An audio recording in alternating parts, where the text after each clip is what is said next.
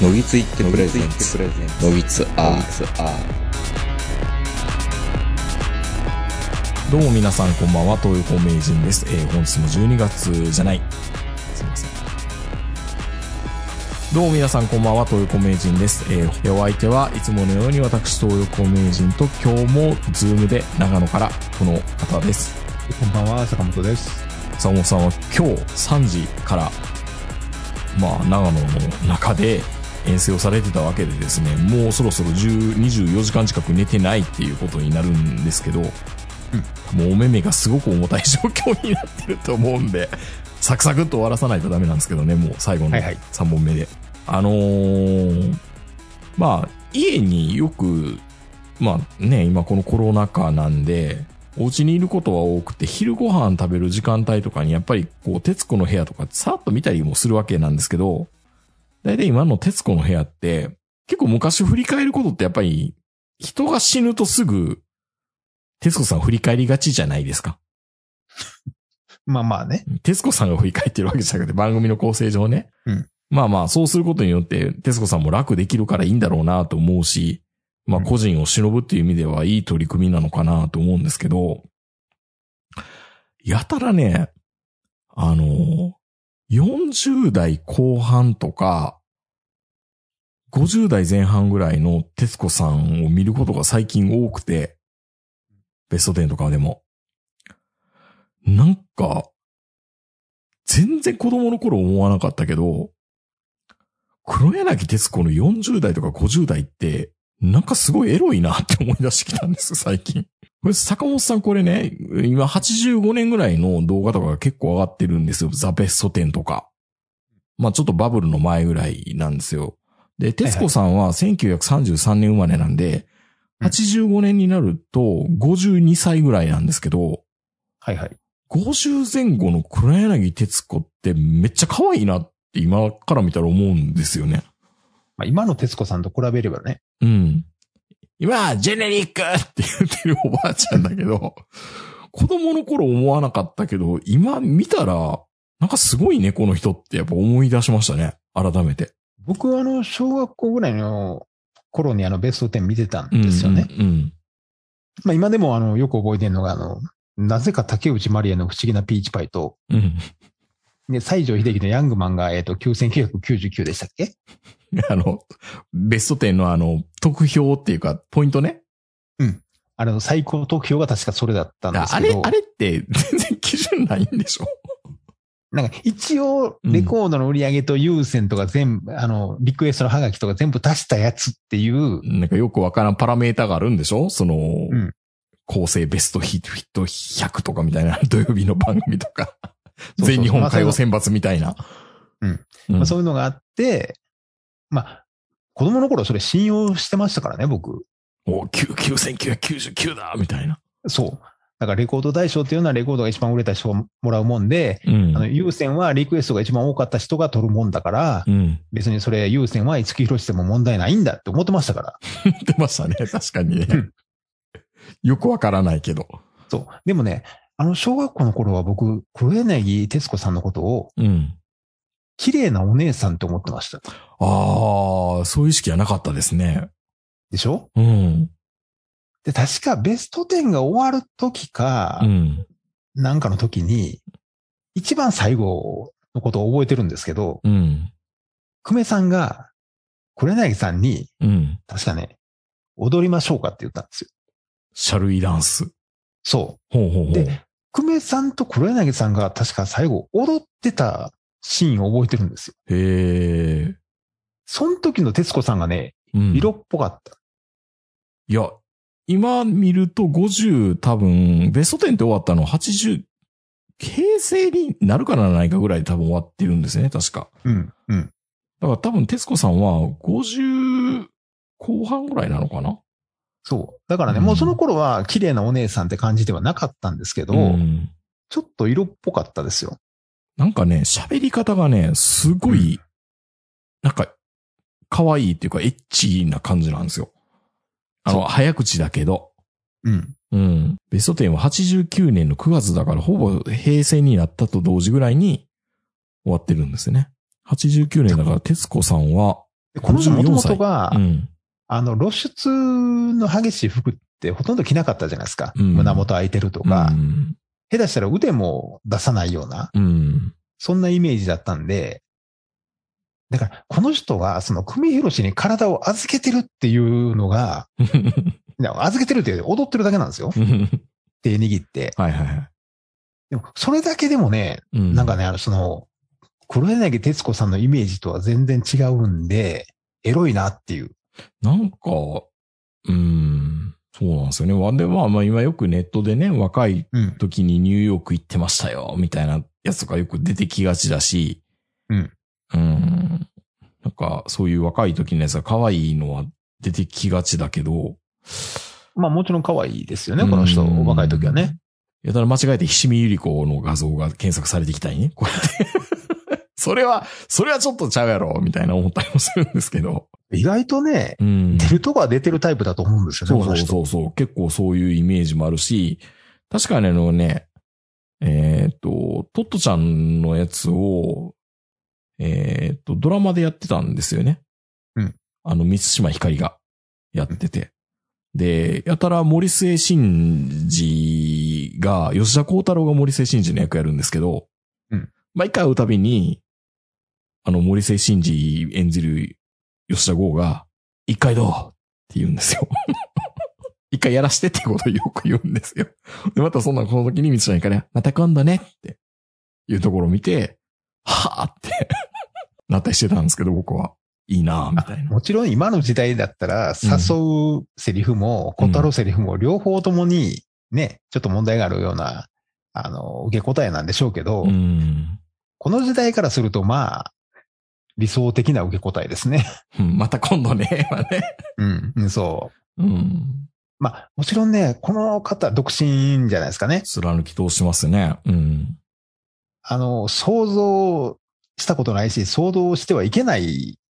下手すると、あの、やんごとなきお方と同じぐらいのレベルで、うん。そういうことは想像してはいけないタイプの人なんですけど、うんこの人がベッドの上であの玉ねぎ頭をほどいたら多分すげえ興奮するやろなと思うんですよ。いや、そうですよね。多分ね。この徹子を見知ってるのは俺だけっていう。ああ。それはあるね。多分ね。確かにいや。だって、だって髪の毛下ろすときあるんでしょこれ。うん、あると思う。い家でもずっとこの髪型ってわけでもないでしょ いやでもこの、まあ、この人が黒柳徹子を演じてるのか演じてないのかわからないんですけど、うん。まあ、すごい人ですよね、やっぱりね。いや、すごいと思いますね。お化けですね、本当に。もう世代的に言ったら誰と一緒なの？えーっと、草笛光子とか。この前もあの、僕映画見に行きましたけどね、あの、老後の資金がありませんっていうの。はいはいはいはい。あれは、あれはね、天海祐希の映画じゃなくて草笛光子の映画ですよ。うんうん。マジで。そう、41歳の時からヌードになってたりするんですよね、これね。篠山紀信がうね。ん、有名な、あれですけど。うん。いや、だから。何年生まれですか、この方。1933年生まれ。昭和8年生まれですね。昭和一桁生まれ。ということは、うん。あの戦争真っ只中っていうか、その終戦の時はもうすでに中学生なるかならないかぐらい。ぐらいですね。うちの親父が35年生まれだったんで、2歳年上なんですよ。そう考えると、すごいですね、やっぱりね。うん。あのもうそれこそ伝説級の俳優とか女優さんと同じじゃないですかね、やっぱり。厚見清とか、森末久也とか、で、まあ、本当久米宏とこれ組んでたっていうのもある意味すごく縁深いところもあって、久米宏はお父さんがテレビの開発者だったんですよね。うん確か、技術者で。で、黒柳徹子はやっぱ NHK の本当に最初の立ち上がりの時から、テレビの立ち上がりの時からっていうところで、まあ、うんテレビを代表する二人が、ゆかりのある二人がずっと番組やってたって考えたらやっぱすごいなと思いますけどね。ね今となってはいろいろとその賛否両論あるんでしょうけど、やっぱりうんザ・ベスト10っていう番組の化け物さっていうのはね、いや、でも、やっぱ今これの話題があるから、ベスト10の YouTube とかいっぱい見てると、うん。なんでこんな演出してんのっていっぱいあるじゃないですか。そう。だからあの、うん電車に乗ったままとかね。そうそうそうそあの、コンサートの終わりっていうのはね、もうこれお約束で、いつも大体ね、あの、バンドとかが出てくるとき、うんお客さんと一緒に待ってるっていうのはよくあったんですけど、本当にあの、電車の中とか、それからあの、マッチがビルの中走り回るとか。黒柳さんってやつね。そうそうそう。あと、キッカーコーチが暴れまくるとかいっぱいあったんですけど。はいはいはいいや、やっぱりね、あの、まあ、これよくサザンの桑田さんも言うんですけど、うん。あの時代にベスト10に出していただいて、で、五木ひろしと沢田健二と、で、まあ、その松、あの、キャンディーズとか松田聖子とか、ああいうアイドルの人たちとうん。一緒に歌う、そういう舞台があったっていう。今から考えたらすごいことですからね。そうん。う。そう考えるとやっぱあれやな。あのーオフコースって空気読めてなかったね。読めてないよ。なんかあの、本人たちのご意向により出れませんとか、うん。え、なんで出ないの？みたいな、なんかそういうふうな。うちの兄貴なんかは、それに触発されて、え、その方がかっこいいんだよみたいな。いや俺もその頃は、あ、その方がかっこいいんだと思ってましたけど。そうそうそうそうそう。で、あの、ええやん、別に。そう。んで、あの、アニソンを歌い出すと、その歌手が嫌いになるみたいな。あはいだから、はいはい。小比類巻薫とかがすごい好きだったけど、シティハンターの歌、歌った瞬間に、あ、もうええわ。え、でもコーヒーの前か香るって、その前にも両手一杯のジョニーとかいろいろ歌ってなかった？そうそう、歌ってた、歌ってた。でも、シティハンター歌ってから、ああ、ちょっといいかな、コーヒーは、みたいな。もうコーヒーって言ってる時点で恥ずかしいけどね。なんか、なんか、両家狭いなと思いながら、ああ、それがかっこいいんだ、とか思ってたりとか、こう、ベスト10に出ないことが正義みたいなね。いやでもやっぱりうね、ん。ああいう風にあのベスト10に出ないっていう、その、オフコースだけやったら、あかっこいいですに出たんですけど、まあ、今の紅白もそうですけど、だんだんみんな出なくなっていくじゃないですか。うん。で、ベスト10のその地位がこう落ちていくでしょう。ん。結局、回り回って、やっぱみんなの首を絞めましたよね。ああいうの良くないよね。なんか、うんもうちょっと、適度に出てたらよかったのね。たまにね。そう、やっぱりね、ベスト10っていりましたよね。うん。そのテレビ局にとってもそうですし、音楽業界にとってもそうですけど、うんあれが、だって、あれがないから、結局のところ僕ら今何が流行ってるか知らないじゃないですか。うん。わかんないね、本当にね、曲って何を、だで FM も聞かないし、そ僕らあの、大阪だったら、田原圭介がね、う。うんラジオ大阪で決定全日本歌謡選抜ってやってたじゃないですか。うん。電力もあったりとか。そう。わかんないですよね。ブンブンリクエストもないし。あんのかな今まだ。だからもちろんね、僕はね、早見優を見たさに、うん早見優がローラースケートに乗って水色の服を着ながら夏色の男子を歌うのを見たさに、ベスト10を見たことによって、ながら演歌も歌えるようになってるわけじゃないですか。まあ多少なりともね。うん。うん。す少なくともその今の歌謡曲、歌謡曲のその流れというか、何が売れてるのっていうのはいつも頭に入ってましたからね。うん。今何歌流行ってんだろう？夜遊び？よ、え？夜遊び？夜遊び？キングヌーキングヌー？一応長野県出身ですから、あ、キそうなの？ングヌーは。キングヌーって。あそうですよ。はい。うーん。クリーピーナッツ？もうね、ちょっとわかんないです。わかんないですよね。多分ね、うっせぇわとかも遅いんでしょ？うっせぇは、あ、あ、アドでしょ？アドがオドを歌ってるんでしょ？うん。あれももう遅いでしょ、きっと。うん。いや、なんか恥ずかしいですね。もうちょっとわかるようになりたかったな。うんだからね、そういう、うまあでも、やっぱりね、あのーまあテレビ自体がもうね、あの、普通の人たちから、あのーそっぽ向かれてるような状態なんで、もう無理っちゃ無理なんですけど、うん。結局その、テレビをないがしろにしてる人たちもいたじゃないですか。うん。やっぱでも、テレビ局が悪いわけじゃないんですけど、やっぱりテレビを盛り上げるっていうことを各業界もやっぱり考え直さないとね。まあなんか、一体感生まれないですよね。確かにね。こういうね、フラッグシップっていうか、こういう番組ってやっぱ、あるとその業界にとっては大事なんで、やっぱ業界全体がこう、やっぱり協力してでも、うん。やるべきでしょね。そうそう、ただで出ますよぐらいの感じでみんなで作らないことには、うん。うん。なかなかこれは、でもベスト10って本当にすごい番組でしたね。うん。いや、よく考えたらぶっ飛んでますからね。うん。まあ、である意味だからうん TBS がすごいコンテンツ大事にして、あの、小出しにいろいろお下しするとかっていうのはわかるし。うんこれ生放送でしょ？でも。生放送でいろんなとこ中継して、生歌で歌ってましたからね、やっぱりね。で1時間で収めるんですよ。うん。まあ、もちろんね、あの、ベスト10からベスト4、うん4位までは、えっ、と、全曲歌えないんですけど、フルコーラスでは。それでもね、やっぱり、五木さんとかも、みんな来てましたからね、毎週。コンサートで忙しかったやろうに。うん。あれもやっぱりよう考えたら、ベスト10で別に出たからってギャラすげえもらえたわけではないんですよね、このと、この頃。うん。まあもちろんね、これに出て、顔を打って、曲を打ったら、レコード、あの頃はあの、賞レースっていうのがね、あったので、うんそういう意味でみんなの NHK に出たり、ベスト10に出たりっていうのやってたんでしょうけど、それ以上にやっぱりこう、貢献しないとって思ってたと思うんですよね、みんな。うん。まあででもね。小畑さんなんかもう、あの、コンサートでもよう言ってましたけど、はっきり言って、サザンオールスターズってその、その頃出てきた頃って、色物扱いやったじゃないですか、うん。最初。コミックバンドみたいな。うんそういうコミックバンドの一発屋の色物扱いのサザンオールスターズ、しかも若くて、ろくに礼儀も知らんようなわけのわからんバンドなのに、その沢田健二さんとかが、そんな隅っこにいないでこっちに来なよ、みたいな感じで声かけてくれるんですって、沢田健二が。その、だからもう別にあの、ジャンルとか全然関係なく、この歌謡界、芸能界っていうので若い人を育てないとっていうのがあったらしいんですよね、やっぱり。うん。いや、そういうのがいいなと思って。小畑さんは今でもあの自分たちのことをロックバンドとも言わないし、ポップスとも言わないじゃないですか。いうん。や、僕らは歌謡曲ですって言うでしょ。その歌謡曲っていう言葉がね、結構好きなんですよね、やっぱり。うん。うん。今思うとね、また結構最近その90年代とか80年代の曲が流行ってたりしますしね。そうですね。なんかコマーシャルなんかもわざとね、80年代の地方 CM にするとか、うん。うん。ああいうのも流行ってますからね。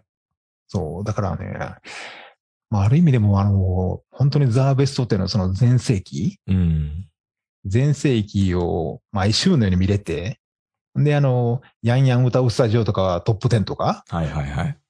ああいうのも見れて、うん。本当にあの、ザ芸能界っていうのを楽しんでいられた時代。まあ、まあ、今なんかいろんなね、いや、これ事務所の力が、とか、まあそういううがった見方で僕らもずっとしてたけど、うん。まあゴリ押しかみたいなねゴリ押しかみたいな。まあでもそれ差し置いてもやっぱり、やった方がいいよねって思いますけどね、みんなのために。でその事務所の力関係のご利用士感っていうのも、うんそれも含めてプロレスやんっていう。あの、それが楽しいやんっていう。そう、あの、おにゃんこクラブがなかなかベスト10に出れなかったりね。そ TBS とフジテレビが揉めて。う。そう。で、忘れもしないですよ。まあなんか、フジ、フジテレビと喧嘩しているけど、いや、僕らそんな喧嘩してないですよって、わざと、フジ、おにゃんこクラブの 曲が流れてる時に、フジテレビのロゴがサーフィンしてるみたいな絵が 抜かれたりね。ほら、ほら、仲いいでしたろみたいな。あの頃、テレビ局とんがってましたしね。いやー、いいですよね、楽しくてね。いや、まあ、まあ言ってもあの頃多分一番才能ある人たちが集まってたのも多分テレビ局うん。だったんですよ、きっとね。多分ね。うん。だからまあもちろんね、すごい企画とか面白さもいっぱいあったんですし、うん。テレビ局が一番あの、時代の最先端走ってる時代だったんで、それも当然だと思うんですけど、いや、確かにね、面白かったんですよ。その賞レースも含めて、その生放送のハプニング。うん。ハプニングなんか多分ね、僕らが見えないとこでは山ほどあったと思いますよ、あれは。無理やりねじ伏せてるのもあったでしょうね。うん。うん。いや、よう生歌でみんなあの、承諾してましたね。うん。別にあの、 Perfume の悪口とか言うわけじゃないですけど、結構無理がない、今だと。下手したら。 Perfume がザ・ベスト10も出れないでしょ、多分。そう、だからね、今だとそのザ・ベスト10からオファー来ても、うん。いや、じゃあ分かった、行きます。デパートの上で歌います。みたいな人がどんだけいんのかなっていう。なかなか難しいですね、そう考えると。うん。まあだから、そこに、しかもあの、久米宏と黒柳徹子って、すごいね、でもね、そう考えたら。うん、まあ、今でこそね、もうちょっとあれですけど、僕らの世代の久米宏って言ったらやっぱり、その喋りの天才っていうイメージしかないじゃないですか。うん。で、黒柳徹子さんはもちろんね、もう、そういう、あの、タレントとしては、ものすごい人なんで、その二人にこう、司会をやらせて、まあもちろんあの、夜のヒットスタジオの井上淳さんとかも良かったんですけど、まあちょっとベスト10だけはちょっと別違い格かなっていう。ますね。う。うんん。一筋を見たいけどな。また。そう。あの、沢田健二があの、時を歌ってる時にあの、パラシュートをつけて歌ってたんですけどね、毎回。うん。あれ、どっかの商店街で歌ってたんですけど、あの商店街って一体どこやったんでしょうね。わからない。まあ面白いですよね。昔のその東京の商店街とか画像とか見えますからね。そう、結構ね、まあ、バスへっていう言い方も失礼ですけど、本当下町で歌ってたりするんですよね。うんもう、もうなんか場所があったらどこでもいいですみたいな。僕よく見るやつは、あの、スケバンデカの風間さん芝居のリベンバーで、月島の商店街で 歌ってるっていうのがありました。アーケードになる前の。最初に銭湯とかいろんなところから別々歌って、最後、うん。商店街の大通りで合流してくるんです。風間さん姉妹が。今やったらなんかもう撮影許可も下りんような場所ですよね降りないで。しょうね。でも、ガードマンいっぱい雇って、うん。規制張ってましたけどね、見てたら。そう。で、うんあのザーベストっていうのはあれ見てから、あの、うちの近くやって出てくるやついましたからね。だから最後あのほら、あの見たテーブルじゃないですか。うん。記念撮影とかではいはいハイポーズとかね。その瞬間あの、増えてたりしますもんね、商店街の人が。まあな、かなまあ必ずあのね、もうドリフの全員集合でも言われることですけど、うん。なかなか今生放送のそういう、こう、ドキドキ感みたいな味わうのは難しいですからね。まあ、やっぱ保険かけると、もっぱりいろんなことを準備しないとダメだから。うん。うん。歌番組で生放送って無理ですか、やっぱり？やってなくはないんじゃないですか ?NHK とかだったら、歌コンとかはやってますけどね。ああいう、ホールからやってるやつは。NHK でもなんかやってましたよね。うん。それが歌コンです、多分。あ、それが歌コンか。うん。で西城秀樹とかこういう人もやってたのも、かっこら近代放送か。今考えると毎日のように歌番組ありましたね。そうですよ。うん。まあまあ、なんでみんな仕方ないですけどね。今はも歌に植えてたのかな？あ、っていうか、聞けないからか。そもそもレコードもないし。う、そう。でもそう考えたら、でもなんで俺、Apple Music とか契約してんねやろうと思いながら。サブスクは持ってますけどね。うん、うん。そうですよ。まあまあ、考えたら僕ら歌に植えてたんですね。うん。だからあんなにザーベスト10とか、こう、歌番組をはしごして早見優を追いかけまくってたんですね、これ。今でもその時間も多分 YouTube に撮られてると思いますよ。多分。うん、ですうね。ん。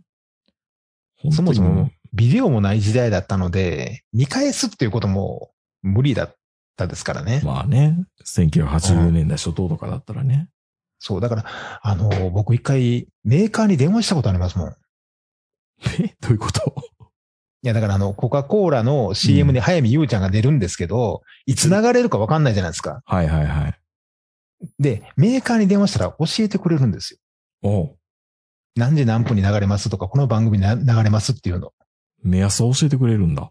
そう。で、あの、この番組、この番組っていうのを教えてもらって、その番組別にあの、ビデオとかないから、ひたすらあの、コカ・コーラの瓶を持った早見優ちゃんをテレビの前で正座して待つっていう。パシャみたいな。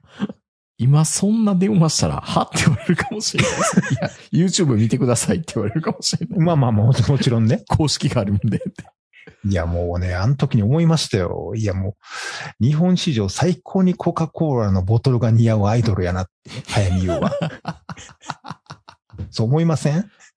よくわからないけど、そうだったのかな？うん。いや、は、ね早見優ってそれコカ・コーラのコマーシャルなんて出てたの？うん、出てた。え、コカ・コーラ本体って大体エポとか、うん。初めてじゃないのさ、みたいな素人の子がやるやつじゃないですか。そうじゃなくて、コカ・コーラの、何メロイエローとかそういうようなコマーシャル？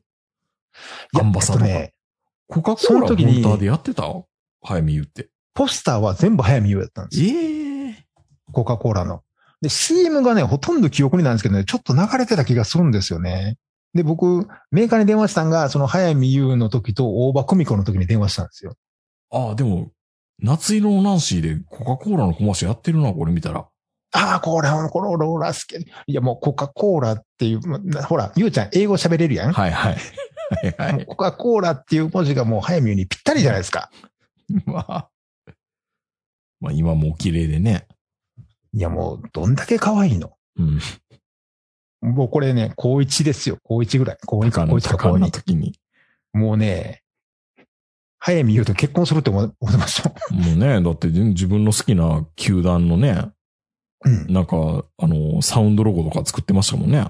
そう。レスチャレレスューってやってましたからね。ですよ。もう運命やん、こんなん。運命ですよね。うんもうその頃まさかそんなね、なんか線路に入り込んで炎上するとか思ってないんや。いや、ほんま松本優を、松本優にたぶらかされたんです、あれは。はい。多分ね優ちゃん悪くないんですよ。そういうふうにしとこうか。うん。まあ、あの、松本優の写真集も持ってましたけどね。あの、水着の切れ足付きの。そうか、コカ・コーラのコマーシャルって素人だけじゃなかったんだ。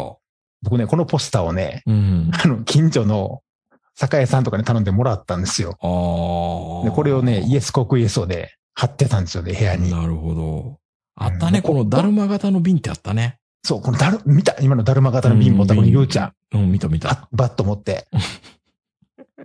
日本で一番コーラの瓶似合うアイドルでしょ。なるほどなしかもこの胸の、このね、ちょっとこの、なんていうんですか？控えめなところと太ももの隙間。はい。もういいですか？ほぼほぼ、ほぼほぼ俺の理想。あ、そうですか。はい。はい。そうか。こういう、こういう時代のやつもあったのか。早見優だけですか？これって。この早見優の前までは結構外人やったんですよ、コーラって。うーん。誰だかわからん。ああ、でもあるな。コークが好きだ。矢沢永吉みたいな広告もあったみたいですね。はでこの矢田のふ左側にこの冬バージョンもあるんですよ。早見優の冬バージョン。あ、はあは左二つが、二つ目がね。あ、これね。この暖炉かなんかの前で。スコークスキッズ。そう、はいこのポスター手に、このポスター手に入れるのも大変やったんですよ。ああ。僕コーラ、ケースごと買いましたもん。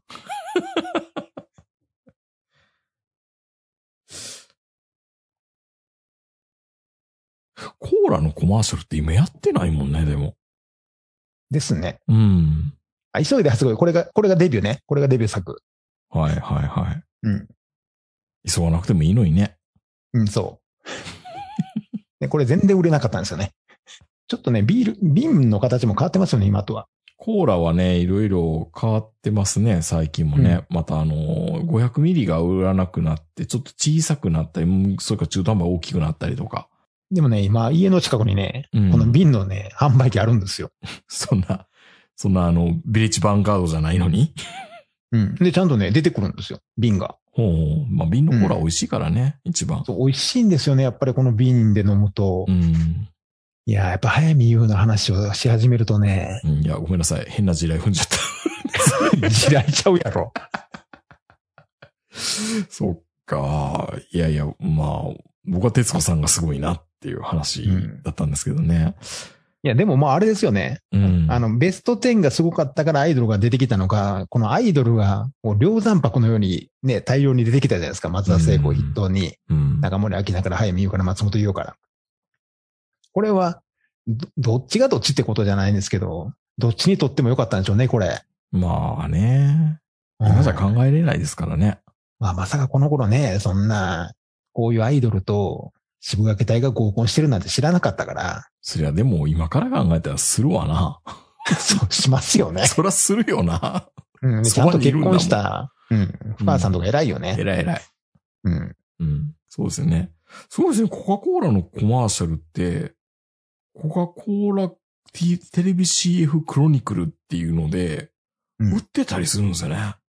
DVD がねう、ん。A ちゃんとか、この判権関係どうやってんのかなってもすごい思いますけど、成り立つんだ、これが。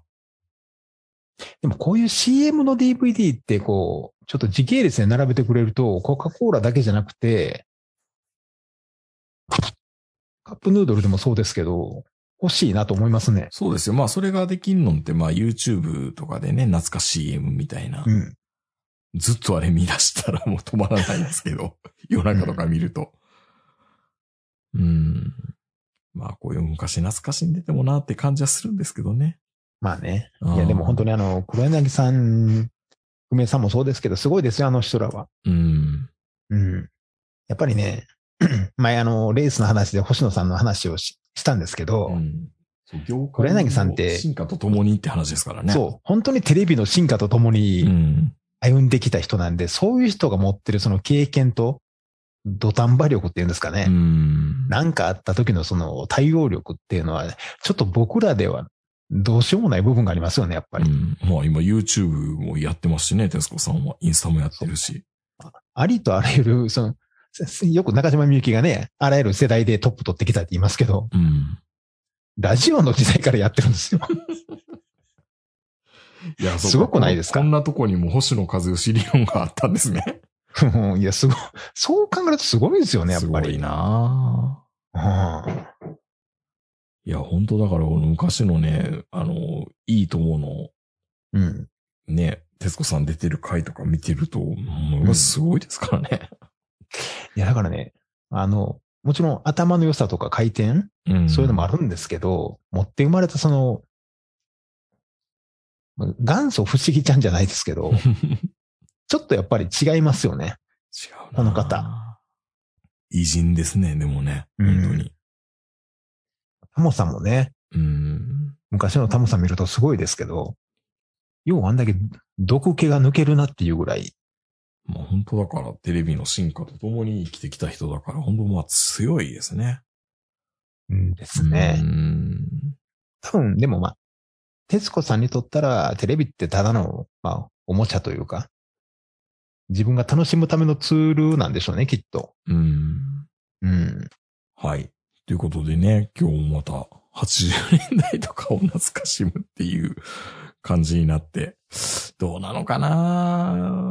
まあ、楽しいんですけどね、見てるとね、なんか、あったなこれっていうので。まあね、うん。これあの頃はうん。あの、テレビ、どんなテレビでも結構楽しかったですよ。うん。うん。歌番組だけじゃなくてプロレスでもそうですし。まあ、い勢いが全てっていうところもありますからね。力技でね、修正てるっていう感じも今からしたら。